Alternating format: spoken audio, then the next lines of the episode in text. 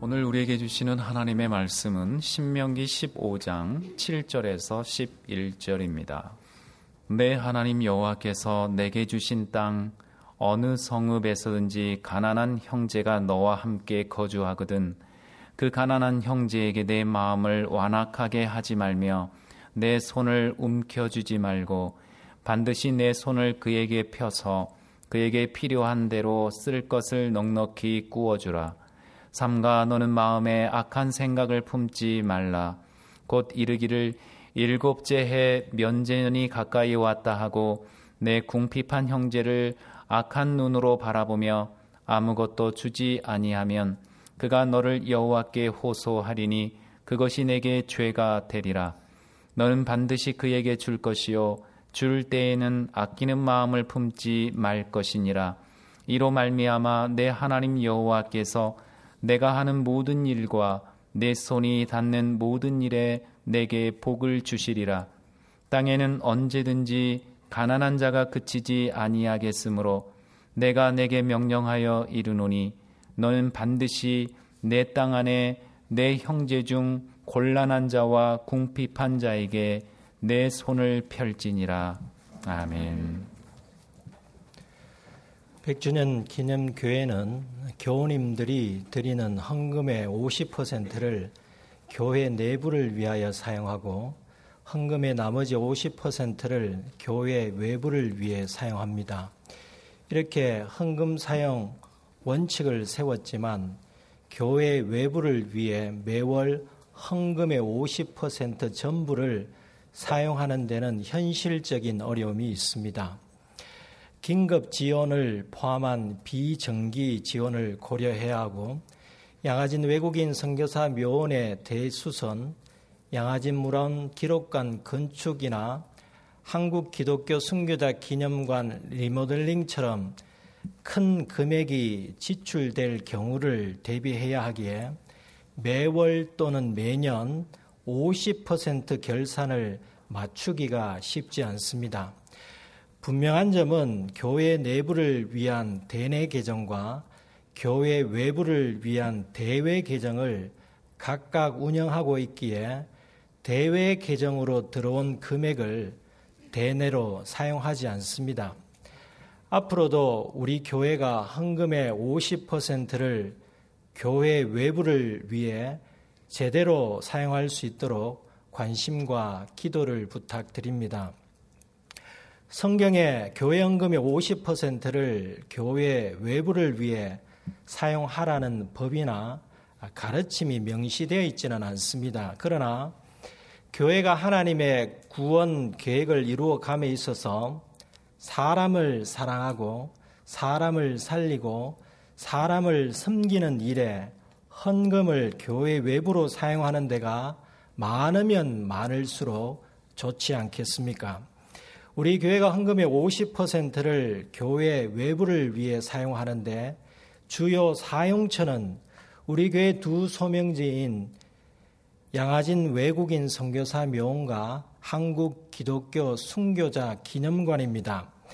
우리 교회의 두 소명지를 관리, 보존하는 것 이외에도 매월 받아보시는 결산 보고서를 통해 알 수 있듯이 한국 교회를 섬기고 세상과 소통하기 위한 우리 교회 부설 및 관련 기관, 국내 교회, 해외 선교사, 국내외 전도단체, 사회 구제 대상 기관, 지역 사회의 단체나 이웃을 위해 헌금을 사용하고 있습니다.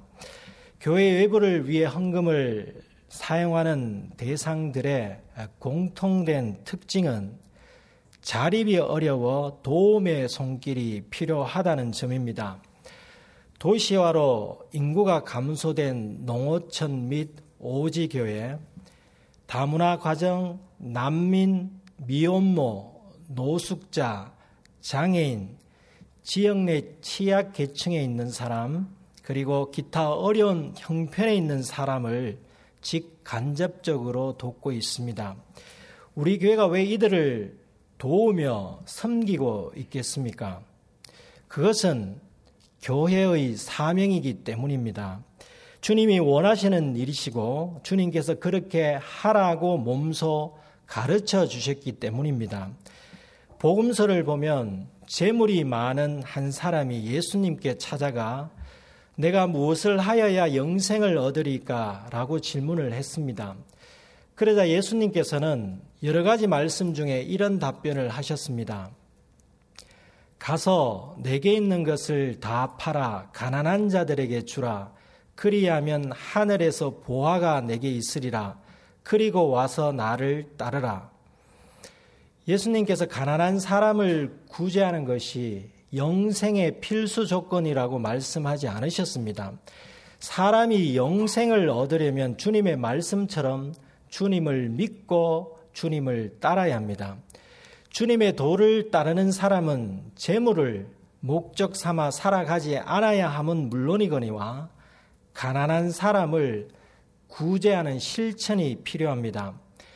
복음서에 등장하는 재물 많은 사람은 살인하지 않았고 간음하지 않았고 도둑질하지 않았고 거짓 증언하지 않았고 사람을 속여 그 사람의 소유를 빼앗지 않았고 부모를 공경했던 사람이었습니다. 하지만 주님께서 보시기에는 부족한 점이 있었습니다. 그것은 자신의 재물을 가난한 사람을 위해 나눠주는 실천적 믿음의 부족함이었습니다.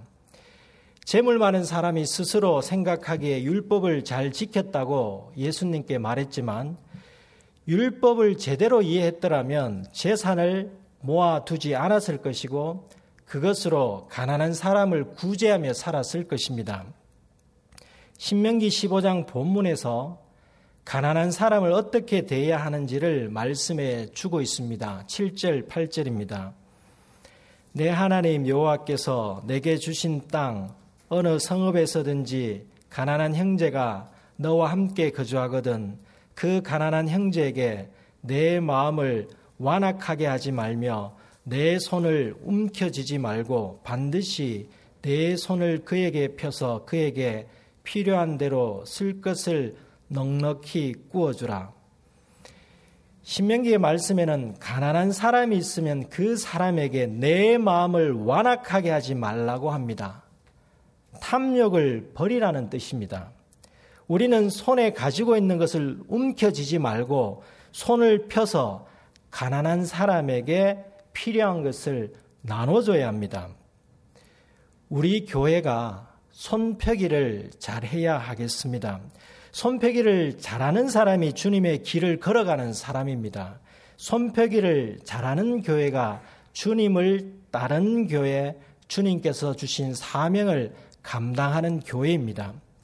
신명기의 본문 말씀은 손펴기를 잘해서 가난한 사람에게 필요한 대로 쓸 것을 넉넉히 구워주라고 합니다. 구워주라의 전제 조건이 임대 내지 대출 계한을 정해놓고 사용료 또는 이자를 받다가 만기가 되면 되돌려 받으라는 것이 아닙니다. 구워주라는 엄밀하게 말하자면 거저주라는 의미입니다. 그 다음 구절인 구절을 보면 명확하게 이해할 수 있습니다. 삼가 너는 마음에 악한 생각을 품지 말라 곧 이르기를 일곱째 해 면제년이 가까이 왔다 하고 내 궁핍한 형제를 악한 눈으로 바라보며 아무것도 주지 아니하면 그가 너를 여호와께 호소하리니 그것이 내게 죄가 되리라. 이스라엘 공동체는 매 7년마다 빌린 것을 면제해 주는 채무 면제법이 있었습니다. 매 7년마다 채무 면제가 있으니 그 해가 가까이 왔다고 해서 가난한 사람에게 주는 것을 회피하지 말라고 말씀합니다. 가난한 사람을 보면 그에게 손패기를 잘해서 하나님께 범죄하지 말라고 합니다. 채권자 입장에서 채무자에게 돈을 빌려주고 이자를 받아야 하는데 매 7년의 면제년이 곧 다가올 때면 이자는 커녕 원금도 받지 못하니 큰 손해라고 생각할 것입니다. 하나님께서는 이런 계산적인 사고를 하지 말라고 말씀합니다. 삼가 너는 마음에 악한 생각을 품지 말라. 그러니까 가난한 사람이 궁핍해서 돈이나 무언가를 빌리고자 한다면 면제년을 고려하지 말고 자신의 손에 있는 것을 움켜쥐지 말고 손펴기를 잘하라는 말씀입니다. 매 7년마다 시행되는 채무 면제법은 갚을 능력이 없는 가난한 사람에게는 희망의 제도이며 구제법인 셈입니다. 이 법 아래에서는 재물을 가진 사람이 가난한 사람에게 필요한 것을 꾸어주는 것이 아니라 거저주는 것과 다를 바가 없습니다. 이것이 하나님의 법입니다. 만약에 꾸는 것을 거절당한 가난한 사람이 하나님께 호소하면 그것을 거절한 사람에게는 죄가 되리라고 말씀합니다. 가난한 사람을 외면하는 사람이 어찌 하나님을 경외하는 사람이라고 말할 수 있겠습니까? 하나님의 법을 알고 하나님을 경외한다면 주변에 있는 가난한 사람을 보고 손을 움켜쥐지 않을 것입니다. 가난한 사람에게 손펴기를 할 때에는 아끼는 마음이 아니라 풍성한 마음으로 하여 복 받는 사람이 되어야 하지 않겠습니까? 10절입니다. 너는 반드시 그에게 줄 것이요 줄 때는 아끼는 마음을 품지 말 것이니라 이로 말미암아 내 하나님 여호와께서 내가 하는 모든 일과 내 손이 닿는 모든 일에 내게 복을 주시리라. 사도행전 10장에 등장하는 로마 백부장 고넬료는 손펴기를 잘하여 복을 받았던 사람입니다. 백부장 고넬료의 신앙 상태를 사도행전 10장 2절에서 말씀해 주고 있습니다. 그가 경건하여 온 지방과 더불어 하나님을 경외하며 백성을 많이 구제하고 하나님께 항상 기도하더니 가이샤라에 주둔하고 있던 로마 군대 백부장 고넬료는 하나님을 잘 경배하고 섬기는 경건한 사람이자 하나님을 경외하는 사람이었고 또한 백성을 많이 구제하고 하나님께 항상 기도하는 사람이었습니다. 고넬료의 네 가지 신앙 상태는 별개가 아니라 서로 유기적으로 연결되어 있습니다. 흥미로운 점은 사도행전 10장에 고넬료가 기도할 때 천사가 고넬료에게 나타나 내 기도와 구제가 하나님 앞에 상달되었다고 말했습니다. 천사가 고넬료에게 내가 경건하다거나 내가 하나님을 경외한다고 말하지 않았습니다. 이는 고넬료의 네 가지 신앙 상태의 유기적 연결성을 고려한다면 하나님을 경외하는 경건함이 기도와 구제로 나타난 것이기에 천사는 고넬료의 신앙의 실천적인 면을 부각시켜 말했던 것입니다. 고넬료는 많은 사람을 구제하는 일, 손펴기를 잘하는 사람이었습니다. 하나님을 경외하며 하나님을 사랑하는 사람은 사람을 사랑하기에 구제는 삶의 자연스러운 실천입니다. 백부장 고넬료는 기도 중 천사로부터 사도 베드로를 초대하라는 음성을 듣고 하인들을 보내어 사도 베드로를 집으로 초대하여 복음을 들었습니다. 그리고 사도로부터 세례를 받고 주님의 몸된 교회의 지체가 되었습니다.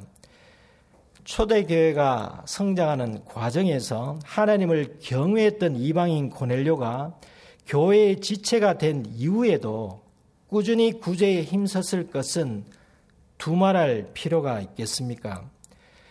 고넬료의 구제, 손펴기의 실천적 삶이 이방인 전도와 더불어 교회의 힘이 되었을 것이고 구제, 손펴기가 교회의 사명으로 정착되는데 기여를 했을 것입니다.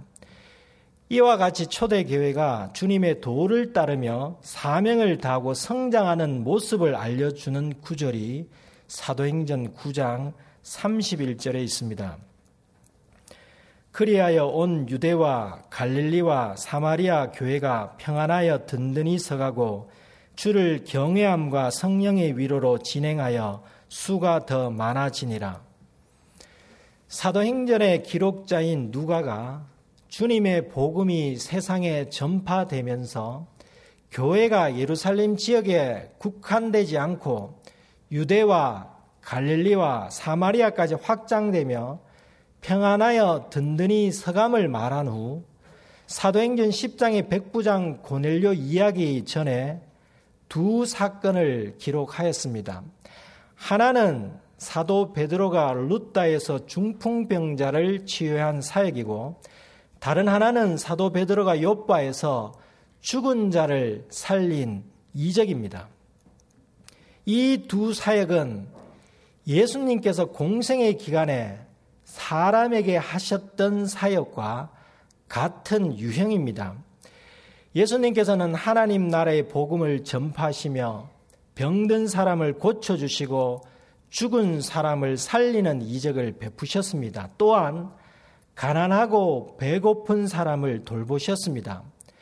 예수님의 가르침을 배운 사도들과 주님을 따르는 제자들이 예수님께서 십자가에 죽으시고 부활 승천하신 후 예수님의 가르침을 교회의 사명으로 받아들이고 실천하였습니다. 그 가르침을 행함으로 교회가 평안하여 든든히 서가게 되었습니다. 백부장 고넬료가 기도 시간에 천사를 만났을 때에 사도 베드로는 가이샤라에서 약 50km 떨어진 요바에 머물고 있었습니다. 그때 요바의 여제자 도르가가 병들어 죽었는데 사도 베드로가 무릎을 주님께 꿇고 기도할 때에 주님께서 도르가를 살려 주셨습니다. 죽은 사람이 살아난 이적을 통해 많은 사람이 주님을 믿게 되었습니다. 이로 인해 교회가 평안하여 든든히 서가고 수가 더 많아지게 되었습니다. 주목할 점은 누가는 사도행전 9장에서 도르가가 선행과 구제하는 일을 심히 많이 하였다고 기록하였습니다. 도르가 역시 손패기를 잘하는 사람이었습니다. 요바의 여제자 도르가 가이샤라의 로마 백부장 고넬료 모두 구제에 힘쓰는 사람, 손패기를 잘하는 사람이었습니다. 이들은 주님의 도를 따르는 사람, 하나님을 경외하는 사람이었습니다. 이들이 교회가 평안하고 든든히 서가는데 모범이 되었습니다. 이러한 초대교회의 전통이 지금도 변함없이 지속될 때에 교회가 평안하고 든든히 서갈 것입니다. 주님께서는 교회 역사를 통해서 주님의 사람이 주님의 사역을 이어가도록 은총을 베푸셨습니다. 오늘날까지 그 사역이 이어져 오고 있습니다.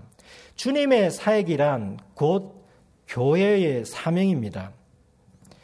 그런데 오늘날에는 초대교회 시대 사도들이 행한 초월적인 일들이 일어나지는 않습니다. 불치병 환자가 치유되고 죽은 사람이 살아난 사건들은 초대교회의 특별한 시대적 상황에서 주님께서 베푸신 은혜였습니다.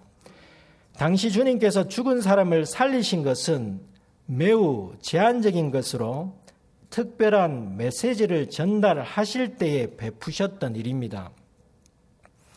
사람의 생명을 살리는 일과 의슬로 고치지 못한 병을 치유하는 일은 하나님의 능력과 세상을 다스리시는 하나님의 절대 주권에 달려 있습니다.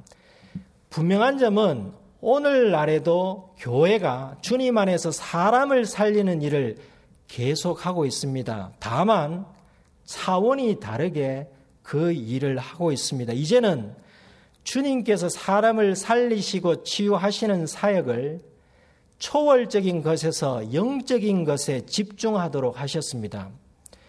죽은 사람의 육체가 살아나는 것은 주님의 재림 때에 일어날 일이며 지금은 주님의 말씀으로 죽은 영혼을 살리는 시대입니다. 그런데 시대에 상관없이 교회가 변함없이 할 수 있는 일이 있습니다. 그것은 가난한 사람을 구제하며 섬기는 일, 손펴기입니다. 본문 11절입니다. 땅에는 언제든지 가난한 자가 그치지 아니하겠으므로 내가 내게 명령하여 이르노니 너는 반드시 내 땅 안에 내 형제 중 곤란한 자와 궁핍한 자에게 내 손을 펼지니라. 가난한 사람이 가난하게 된 것은 그 원인이 있습니다. 자연재해나 각종 사건, 사고나 대물림이나 죄 등등 다양한 원인들이 있습니다. 다양한 원인들 중에 자신의 문제에서 긴된 것도 있습니다. 이를테면 성실하지 못함과 결음이 그 원인일 수 있습니다. 가난이 개인의 문제로 기결되었다고 해서 그들에게 손패기를 하지 않는다면 그것은 주님께서 원하시는 바가 아닙니다. 땅에는 언제든지 가난한 자가 그치지 아니한다고 말씀합니다. 아무리 나라가 부유하여 복지 정책을 잘 펼치더라도 인류사에서 가난의 문제를 완전히 해결할 수 없을 것입니다. 그러므로 교회가 할 일은 인류사의 가난을 없애는데 주력하기보다 최우선적으로 가난한 사람에게 이유 불문하고 손펴기를 잘하여 그들과 함께 살아가는데 힘쓰는 일입니다. 예수님께서 산상수훈에서 손펴기를 잘하라고 말씀하셨습니다. 마태복음 6장 3절 4절입니다. 너는 구제할 때에 오른손이 하는 것을 왼손이 모르게 하여 내 구제함을 은밀하게 하라. 은밀한 중에 보시는 너의 아버지께서 갚으시리라. 예수님께서는 구제할 때에 사람의 칭찬을 받기 위한 가식적인 사람이 되지 않도록 오른손이 하는 것을 왼손이 모르게 은밀하게 하라고 말씀하십니다. 한국 교회가 구제 사역을 하지만 하는 만큼 사회에 드러나지 않는 이유가 예수님의 가르침을 따르고 있기 때문입니다.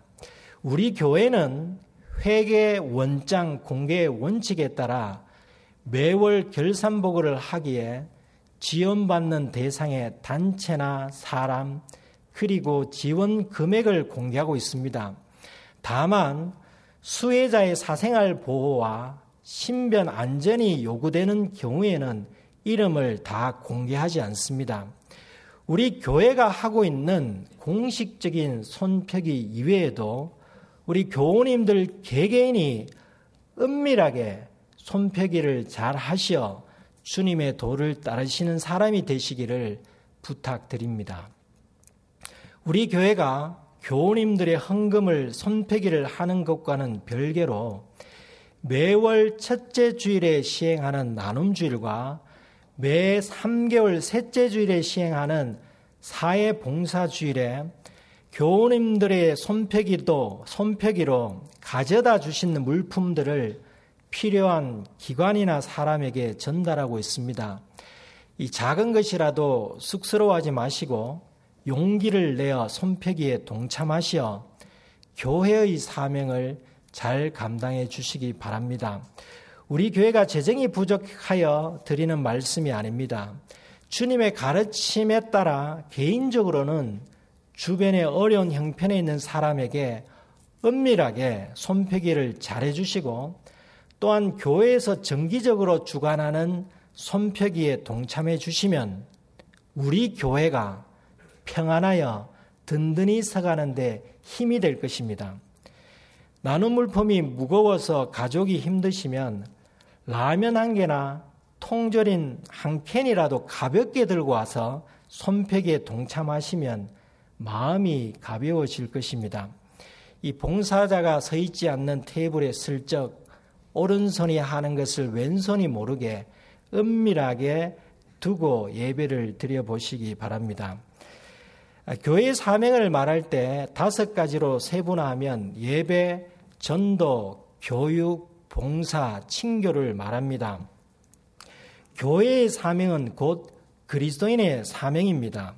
예배, 전도, 교육 이 세 가지는 하나님의 말씀과 관련이 있어서 묶어서 말씀이라고도 합니다. 이 말씀에 세신자반에서 배우지만 봉사와 친교를 더하여 그리스도의 균형 있는 교회 생활 세 가지라고 말합니다. 이 중 봉사는 사람을 섬기는 일입니다. 봉사는 교회 내외 봉사 모두를 포함합니다. 교회 외부 사람을 섬기는 것, 교회 헌금으로 외부 기관, 단체, 사람을 구제하며 섬기는 손펴기는 교회의 사명 중 하나인 봉사에 해당합니다. 친교 역시 손펴기와 무관하지 않습니다. 예수님께서 재물 많은 사람에게 자신의 재물로 다른 사람을 구제하는 일, 손펴기 봉사를 잘 하지 못한 것을 두고 오히려 부족한 것이라고 말씀하신 것을 생각해 본다면 교회 생활은 균형이 있어야 합니다. 예배와 성경 공부에 잘 참석하고 성경을 많이 배우는 것만큼 친교와 봉사의 손펴기를 잘하는 균형 있는 교회 생활을 할 때에 교회의 사명을 다하는 것이고 교회가 평안하여 든든히 서가는 것입니다. 끝으로 우리가 해야 할 다른 차원의 손패기를 말씀드리겠습니다. 지금 우리는 1인당 국민소득 3만 달러 시대를 살아가고 있습니다. 가난이 사라지면 좋겠지만 가난한 사람이 사라지지 않는 것이 현실입니다. 일시적 혹은 상대적 가난한 사람이 있기에 이들을 돌보아야 할 사명이 교회에 있습니다. 아무리 1인당 국민소득이 5, 6만 달러가 넘는 국가에도 가난한 사람이 존재하는 것을 보면 어려운 형편에 처한 사람을 향한 손펴기는 앞으로 교회가 지속적으로 해야 할 사명입니다. 그런데 우리가 물질로 도와야 할 사람 이외에도 손펴기 해야 할 대상이 있습니다. 환우, 중독자, 소외된 사람, 영적 침체에 빠진 사람, 마음의 상처를 극복하지 못하고 살아가는 사람, 가정의 여러 가지 이유로 혼자 살아가는 사람입니다. 우리가 손펴기 대상을 넓혀가야 합니다. 여러 가지 이유로 불이익과 괴롭힘을 당하는 사람이 있습니다. 그들에게 어떻게 손패기를 해야 하겠습니까? 얼마 전 한 교우님이 저를 찾아왔습니다. 그분의 동의를 받아 성함을 밝히지 않고 그분의 이야기를 하고자 합니다. 전국 지점을 가지고 있는 작지 않은 회사에서 일하시는 중년의 교우님이신데 동생들 중에는 몸이 불편한 미혼이 있습니다. 그 교우님은 동생들을 돌보며 이들의 생계의 많은 부분을 부담하고 있었습니다. 세상에서 주님의 도를 따르며 살아가려고 출세를 위해 편법을 쓰지 않고 맡은 일에 땀 흘리며 최선을 다해 살아가고 있었습니다. 직장 내 소위 줄서기를 하지 않았고 적절한 처세수를 발휘하지도 않았습니다. 상사에게 청탁을 못해서인지 입사 동기들은 이미 올라간 장이라는 자리에도 오르지 못했습니다. 그리고 회사의 불합리한 부분을 말했다가 한지로 인사이동이 되었어도 굳굳이 참으며 일했습니다. 직장 내에서 모욕적인 말을 듣고 성희롱을 당하고 업무상 괴롭힘을 당하여도 오랫동안 참고 일했던 이유가 동생들, 가족을 부양해야 하는 책임감 때문이었습니다. 그만두고 싶어도 그만두지 못하고 일했습니다. 승진의 때를 놓쳤고 명태도 어렵게 되었고 대기 발령에 수모를 당했지만 사표를 쓰지 못한 이유가 가족을 생각하지 않을 수 없기 때문이라고 했습니다. 저는 그분과 대화하는 한 시간 내내 그분의 눈에서 뚝뚝 떨어지는 눈물과 그 눈물로 젖은 옷을 보아야 했습니다. 교우님, 오늘날 이분처럼 마음이 가난한 사람들이 많이 있습니다. 마음이 가난한 사람에게 우리의 손을 펴야 하지 않겠습니까? 그분들은 멀리 있지 않습니다. 우리 교우, 우리 구역 식구, 우리 가족입니다. 그들에게 하소연을 들어주는 손뼉이, 함께 울어주는 손뼉이, 위로의 손뼉이, 사랑의 손뼉이를 하지 않으시겠습니까? 그래서 주님께서 주신 사명을 다하여 교회가 평안하여 든든히 서가는데 함께 지어져 가지 않으시겠습니까? 하나님께서 말씀하십니다. 내 손을 펼지니라 기도하시겠습니다. 하나님 아버지, 예수님께서 하나님 나라의 복음을 전파하시며 각종 약하고 병든 사람을 고치시며 가난한 사람을 돌보아 주시고 사도들과 제자들을 통해서 주님께서 하신 사역을 교회의 사명으로 부여해 주시고 오늘날까지 그 사명을 감당할 수 있도록 교회의 역사를 이끌어 주셔서 감사드립니다. 주님께서 율법을 잘 지켰다고 생각하는 재물이 많은 사람에게 오히려 부족한 것, 가난한 사람에게 가지고 있는 것을 움켜쥐지 말고 손을 펴서 주라는 말씀을 기억하여 저희가 부족한 점이 무엇인지 날마다 성찰하고 그것을 행함으로 균형 있는 교회 생활을 하게 하시옵소서. 요바의 여제자 도르가와 가이샤라의 백부장 고넬료가 주님을 따르며 하나님을 경외함으로 손펴기를 잘하였기에 교회가 평안하고 든든히 서가게 된 것을 기억하여 100주년 기념교회가 교회 헌금을 이웃과 사회와 국내의 미자립 단체와 사람에게 손패기를 잘함으로 교회담을 유지하며 교회의 사명을 다하게 하시옵소서. 나아가 저희가 손을 움켜쥐지 말고 손을 펴서 마음이 가난한 사람에게 시간과 위로와 사랑을 주므로 주님의 도를 따르는 사람, 주님을 경외하는 사람, 주님의 사명을 감당하는 사람이 되게 하시옵소서. 예수님의 이름으로 기도드립니다. 아멘.